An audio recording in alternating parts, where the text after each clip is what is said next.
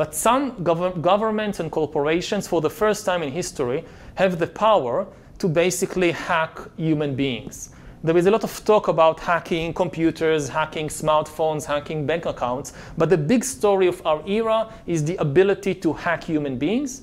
And by this I mean that if you have enough data and you have enough computing power, you can understand people better than they understand themselves, mm-hmm. and then you can manipulate them in ways which were previously impossible.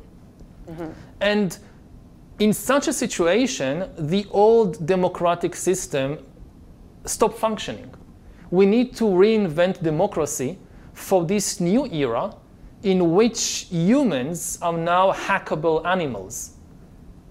You know, the, the whole idea that humans have, you know, this, they, they have this soul or spirit and they have free will and nobody knows what's happening inside me. So whatever I choose, whether in the election or whether in the supermarket, this is my free will, that's over. We need to come to terms with the fact that no matter again, it, this is where philosophy meets computer science and biology.